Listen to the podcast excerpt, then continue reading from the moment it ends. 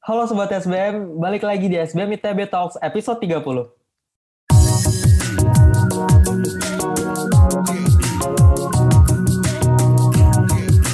Bersama Rafif dari Manajemen 2021 yang bakal jadi announcer pada episode kali ini.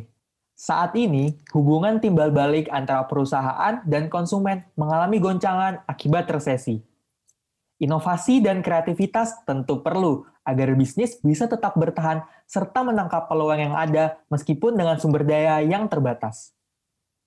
Oleh karena itu, pada episode kali ini, SBM ITB Talks akan membawakan topik tentang bagaimana sih bisnis bisa tetap berinovasi di kala resesi. Telah hadir bersama kita Bapak Eko Agus Prasetyo, yang merupakan Entrepreneurship dan Teknologi Manajemen Group Interest di SBM ITB dan juga merupakan Head of Management of Technology Laboratory. Halo Bapak, apa kabar Pak? Baik. Oke, nah sebelum mulai boleh nih Pak memperkenalkan diri lebih lengkap lagi nih Pak. Uh, ya, salam kenal Sobat SBM yang boleh yang belum kenal. Uh, juga Mas Rafif, terima kasih nih udah diundang ya di SBM Talks ini. Tadi Rafif udah bilang nama saya Kogus Prasetyo, saya dosen SBMITB sejak 2011 ya. S1 saya dulu di Teknik Fisika, TB juga. S2 di Nine Road Business University, MBA, dan Kellogg School of Management USA. Kemudian S3 saya di Jerman, tepatnya di Friedrich Schiller University, FSU, uh, Jena, uh, Jerman. Itu kota kecil ya, di dekat Leipzig juga dekat ah. dari Berlin tiga jam lah. Oh, Oke. Okay. Gitu. Latar belakangnya. Oh ya, sedikit lagi sebelum saya jadi dosen, saya juga punya pengalaman profesional ya di perusahaan begitu kerja kerja sebagai uh, profesional kurang lebih 10 tahun lah. Wah, cukup lama juga ya Pak. Ya, itulah kira-kira.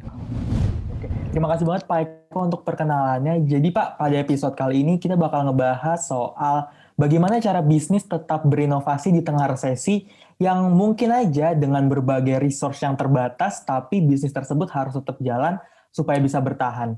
Nah, pertama Raffi mau nanya dulu nih Pak, sebenarnya ada nggak sih Pak perbedaan yang paling menonjol baik dari segi, segi perilaku masyarakat maupun segi penerapan strategi pelaku bisnis ketika resesi ini sedang terjadi? Atau sebenarnya sama aja nih Pak?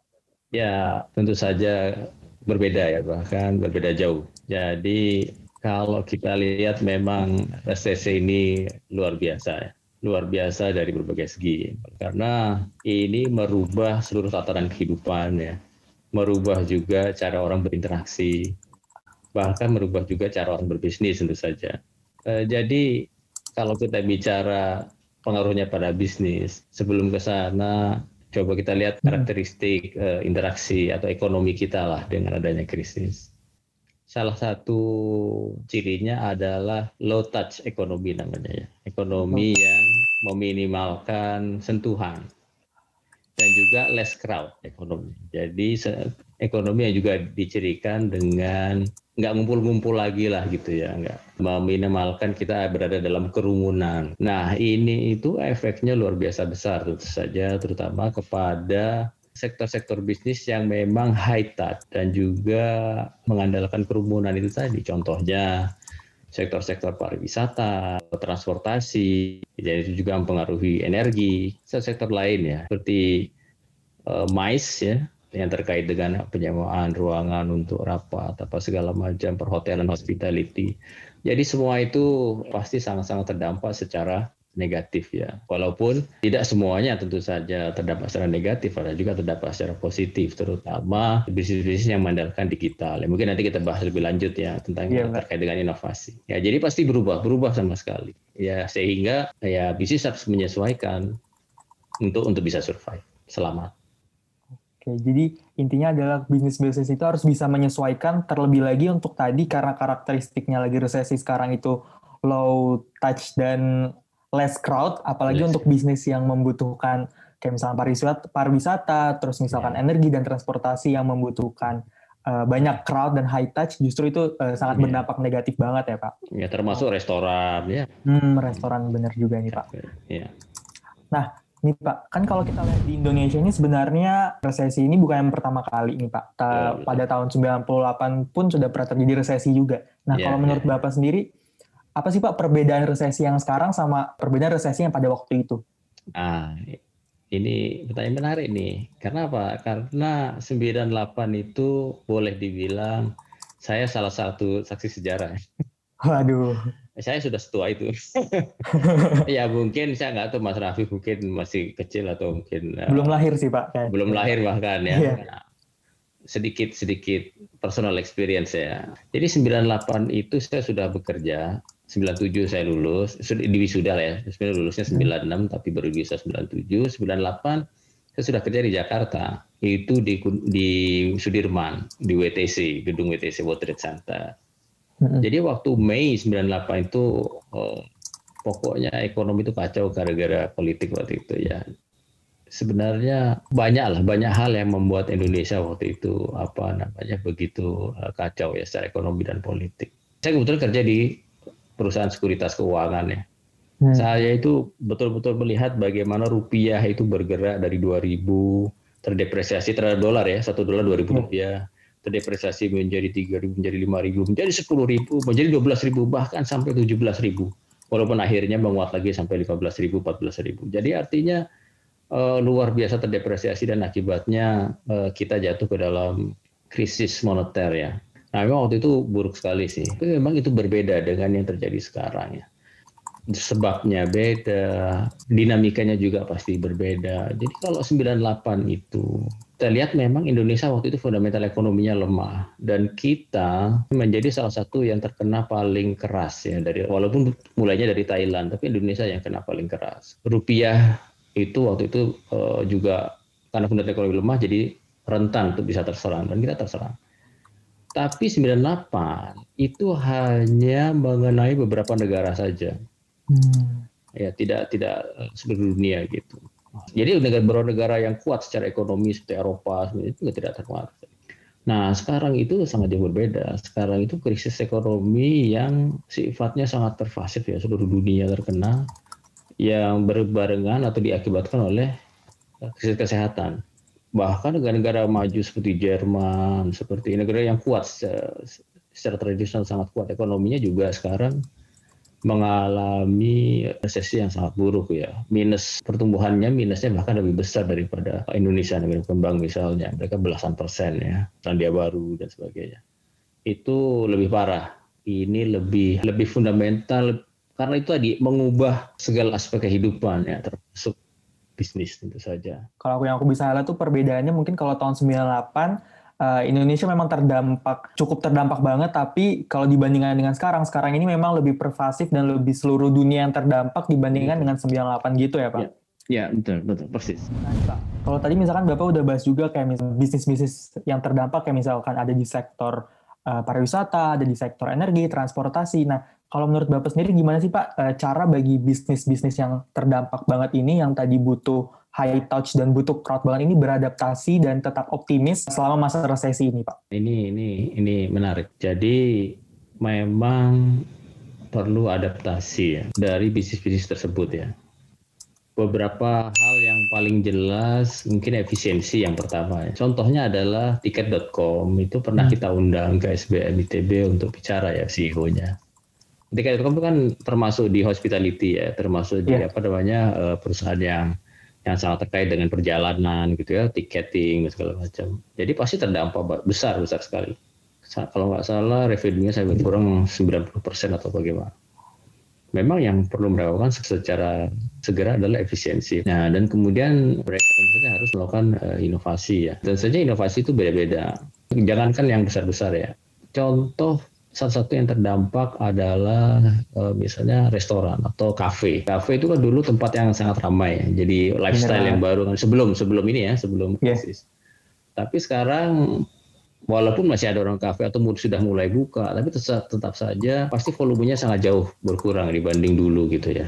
Nah, saya melihat bahwa terutama di Jakarta sekarang kafe-kafe itu berinovasi dengan menyediakan kopi susu yang ukuran satu liter dua liter seperti itu ah. dan itu bisa dikirim Jadi orang tetap suka minum kopi, mau beli, tapi dengan ukuran besar, ya mungkin supaya nggak rugi ongkos kirim mungkin ya. Tapi yang jelas itu baik begitu, itu inovasi, itu salah satu cara untuk survive ya, untuk bisa bisa selamat.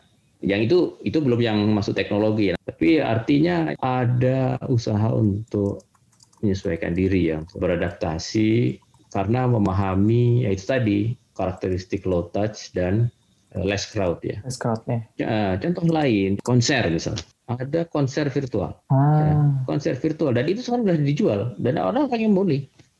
Jadi konser virtual itu yang terjadi adalah basisnya ada di rumahnya di mana gitu ya, gitarisnya ada di mana, mereka tetap berkumpul dalam band ya gitu ya secara virtual. Jadi ada adaptasi untuk mengatasi karakteristik apa low touch dan less crowd itu. Ya bahkan sekarang itu banyak sekali online course. Ah ya benar ya, coba. Sebagai gambaran ya, saya juga baru mengikuti sebuah online course dari Cambridge ya. Alhamdulillah selesai uh, dapat sertifikatnya Cambridge itu tiga bulan. Jadi online course-nya itu short course ya untuk mm-hmm. topik tertentu, bukan untuk degree gitu ya, degree S2, S3 bukan seperti itu. Itu biayanya cukup besar dan Anda tahu pesertanya itu dari seluruh dunia 300 orang. Wah. Satu batch, satu batch. Satu batch ya. Padahal cuma tiga bulan, artinya setahun mungkin bisa empat batch atau lebih, saya tidak tahu.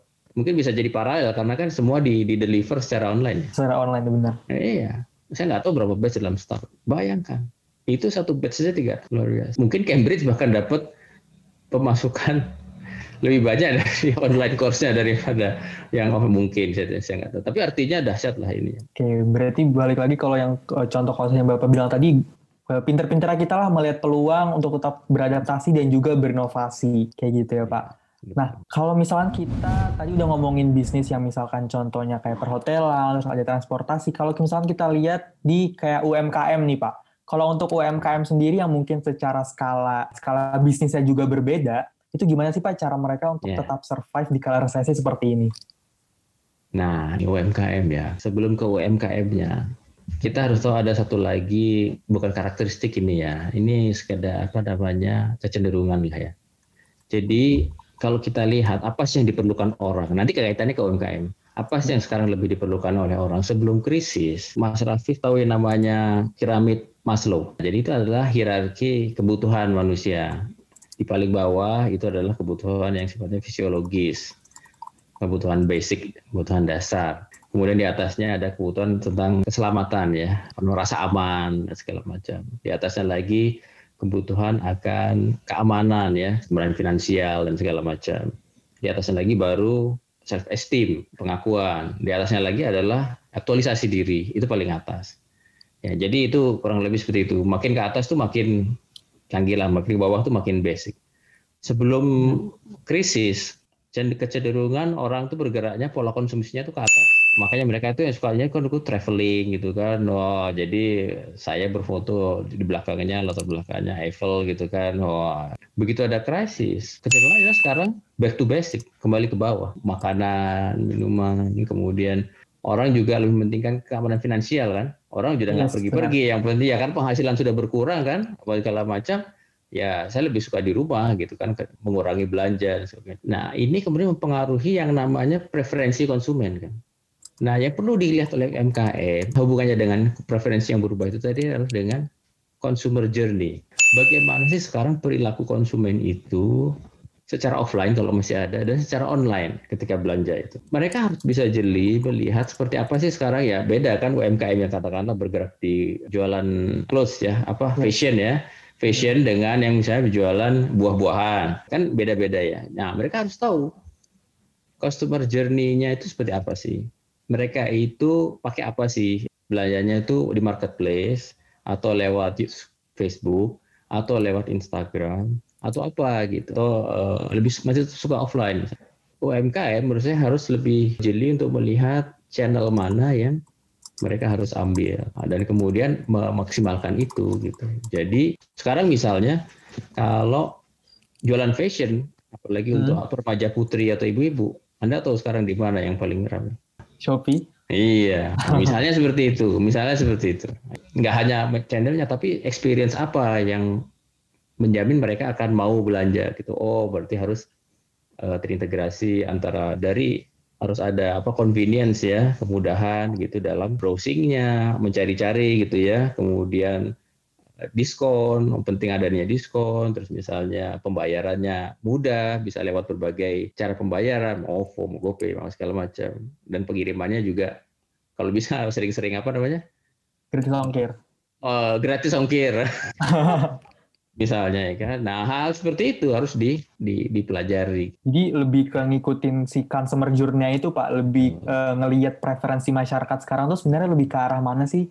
Dan yang tadi menurut aku menarik banget itu adalah soal hierarki kebutuhan tadi pak, yang kalau sebelum krisis itu orang-orang cenderung ke atas, cenderung kayak untuk aktualisasi diri dan kalau setelah krisis ini uh, orang-orang jadi cenderung ke, cenderung ke bawah yang yang mana lebih ke basic need. Nah, mungkin nggak sih Pak ketika nanti misalkan resesi ini sudah berakhir, preferensi masyarakat justru akan kembali lagi yang dari atas ke bawah eh dari bawah ke atas lagi, Pak. Ini ini jadi begini. Kalau kita lihat ya, katakanlah gini yang kita rasakan lah ya. Atau setidaknya bukan kita lah, saya lah ya, atau anak-anak saya yang saya tahu di rumah. Mereka kan selama ini learning from home ya. Mereka selalu belajar di rumah. Perasaan mereka senang atau tidak jelas tidak senang. Mereka bosan gitu. Mereka ingin eh, bisa sekolah lagi gitu kan, uh, kumpul sama teman-teman, main yang, apa banyak hal yang hilang lah dengan dengan sama dengan kita juga kan. Semuanya serba online gitu. Padahal kan ingin juga melakukan kegiatan secara offline, ketemu secara langsung dan seterusnya dan seterusnya. Jadi memang ada uh, ya kerinduan lah ya tapi apakah itu kemudian membuat gaya hidup kita seluruhnya kembali ke sebelum krisis? Nah, banyak yang mengatakan, ahli yang mengatakan tidak demikian. Jadi gaya hidup seperti kita sekarang ya, bagaimana kita bertransaksi, bagaimana kita belanja, bagaimana kita bertemu ya, akan tetap banyak gitu meeting online gitu. Meeting online itu jadi norma istilahnya. Yeah. Akan banyak online learning yeah. online course. Online course. Ya, ya kalau sudah bagus kan ngapain di, di dilepas lagi nggak mungkin tetap tetap aja misalnya Cambridge dan yang lain Harvard segala macam. Nah, jadi artinya paling tidak itu hybrid lah. Karena bagaimanapun juga ya kontak langsung tetap di, di, diperlukan ya supaya kita tetap waras lah begitu. Benar-benar. Tapi online itu akan menjadi kemudian ya tadi opportunity yang yang katakanlah sulit ditinggalkan. Karena begini juga ada blessing in disguise ya dengan dengan krisis ini. Artinya apa? Digitalisasi itu kemudian seperti diakselerasi. Jadi dulu perusahaan-perusahaan itu mau melakukan digitalisasi itu masih setengah hati, masih ah nggak urgent, nah itu good to have, bukan emas gitu ya, bukan bagus kalau punya kalau nggak punya nggak apa-apa. Tapi karena krisis kan semua harus mengadopsi digital nih secara secara mau nggak mau gitu. Karena ya itu tadi yang di depan tadi sudah kita bicarakan.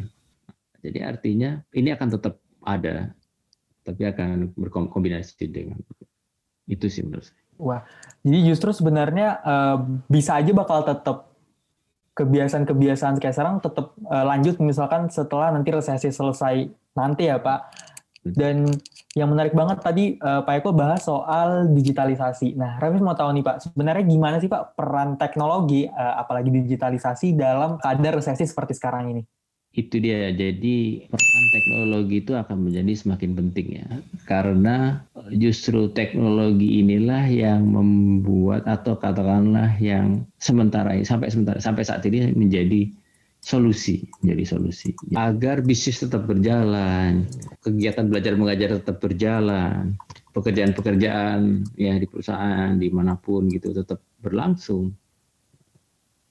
Maka mau nggak mau eh, orang harus mengadopsi menggunakan kanal ya atau wahana digital. Intinya seperti Zoom misalnya kita gunakan gitu ya atau Meet atau yang lain gitu ya atau itu kan melonjak luar biasa. Itu jadi solusi gitu ketika kerjaan harus selesai tapi kita tidak bisa bertemu secara langsung, ya kita bertemu secara virtual. Dan buktinya juga belajar mengajar tetap bisa berjalan gitu. Walaupun banyak yang hilang wisuda kan, yeah. tidak bisa tidak bisa offline itu kan bagaimana begitu ya.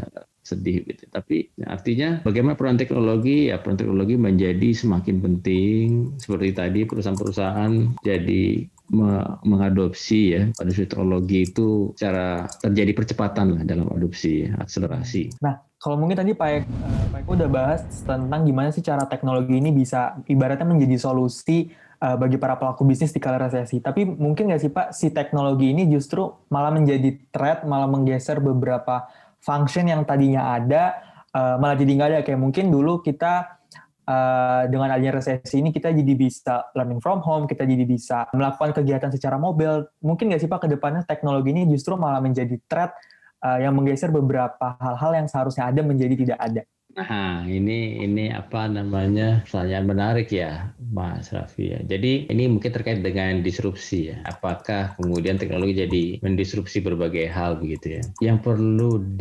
disadari oleh pelaku bisnis bahwa kita tidak bisa melawan ya eh, kemajuan teknologi. Sama saja seperti apa yang berusaha menahan bulldozer.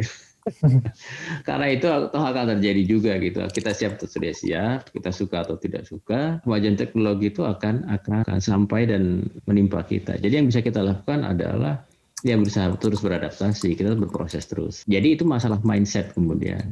Tapi yang jelas mungkin kita melihatnya begini, kalau kita lihat krisis, kalau dalam tulisan kanji ya, Jepang sama Cina hmm. itu sama tulisan kanji. Itu terdiri dari dua dua huruf gitu ya, dua huruf kanji satu kanji kalau dilihat satu saja itu artinya adalah bahaya, danger. Hmm. Tapi kanji yang satunya itu adalah kesempatan. Jadi itu old wisdom ya, kebijakan lama ya, karena kan kanji udah dari zaman Jadi krisis itu sebenarnya memberikan dua aspek, dua sisi.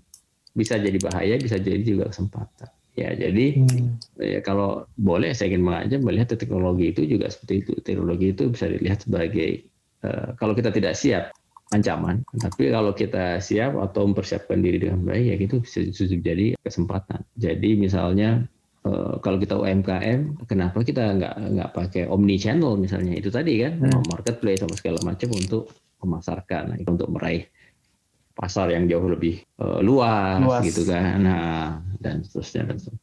Jadi balik lagi ke kitanya gimana cara kita beradaptasi dan yang uh, menarik banget tadi adalah gimana cara kita memandang teknologi tersebut karena satu hal tuh bisa dipandang dari berbagai macam sisi dan kalau misalkan kita memandang teknologi itu sebagai suatu uh, keuntungan sebagai suatu advantage maka itu bisa menjadi opportunity opportunity buat yeah. membantu para pelaku bisnis tetap bertahan di kala resesi ya pak.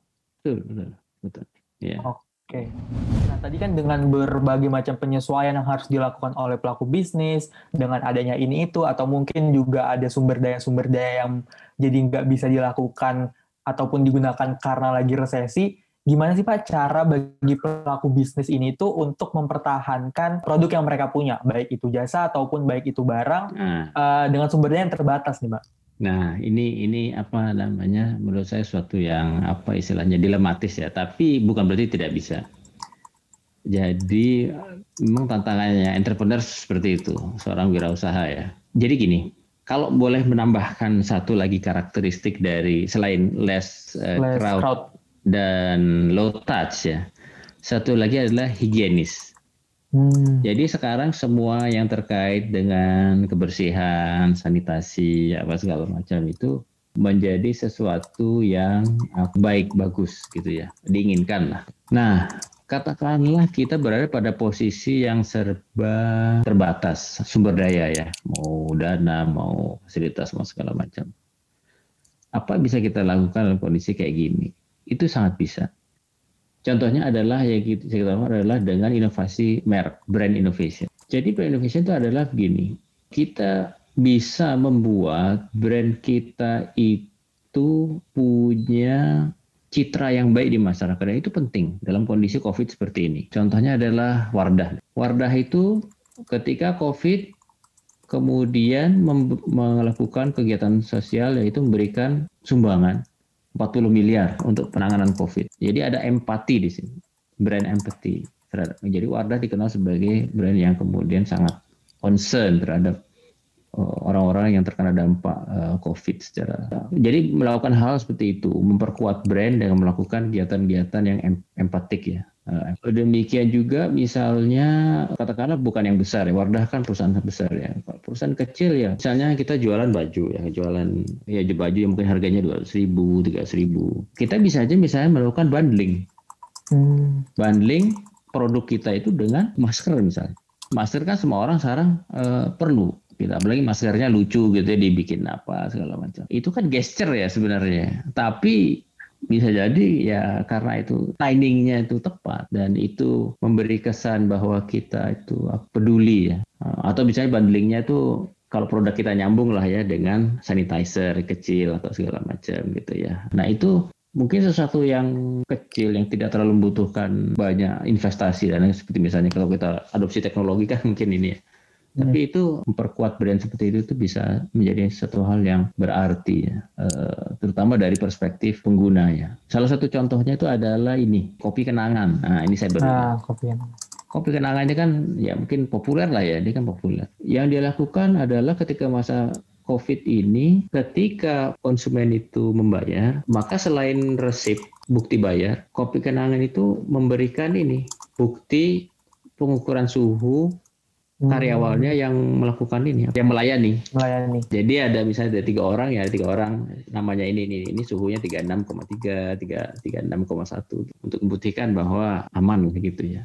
Nah, kalau misalnya kita ngomongin inovasi nih Pak, tentunya kan pasti kita butuh ide-ide kreatif nih Pak untuk bisa menciptakan iya. inovasi-inovasi tersebut. Nah, yang mungkin aja eh, bagi beberapa pelaku bisnis justru di kala resesi ini jadi semakin banyak pikiran, jadi semakin banyak uh, tantangannya. Nah, gimana sih Pak uh, cara bagi si pelaku bisnis ini untuk tetap punya dan tetap bisa menghasilkan ide-ide kreatif supaya bisa melakukan inovasi yang tadi udah kita bahas nih, Pak. Ya, ah, bagaimana sih kita menghasilkan tetap ide-ide kreatif ya? Ya, yang pertama menurut saya sih, dan ini sebenarnya udah tahu sih, salah satu trait atau salah satu apa istilahnya ya, ciri dari dari seorang wirausahawan atau entrepreneur itu kan mereka itu resilient ya. Biasanya tidak ya kalaupun jatuh bangun lagi jatuh bangun lagi.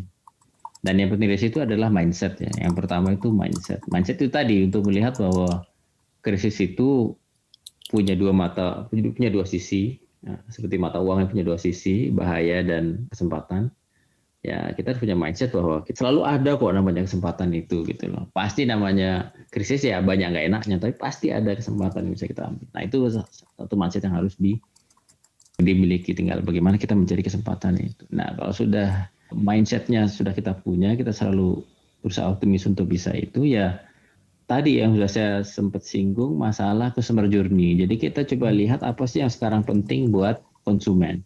Ya kita harus bisa mengikuti atau memahami preferensi itu bukan dilawan tapi kita mengikuti dan kemudian melakukan apa apa yang bisa mengikuti preferensi dari konsumen. Misalnya ya tadi kalau konsumen sekarang lebih suka belanja online ya kita taruh juga uh, di marketplace atau melalui uh, WhatsApp atau uh, Instagram misalnya. Instagram.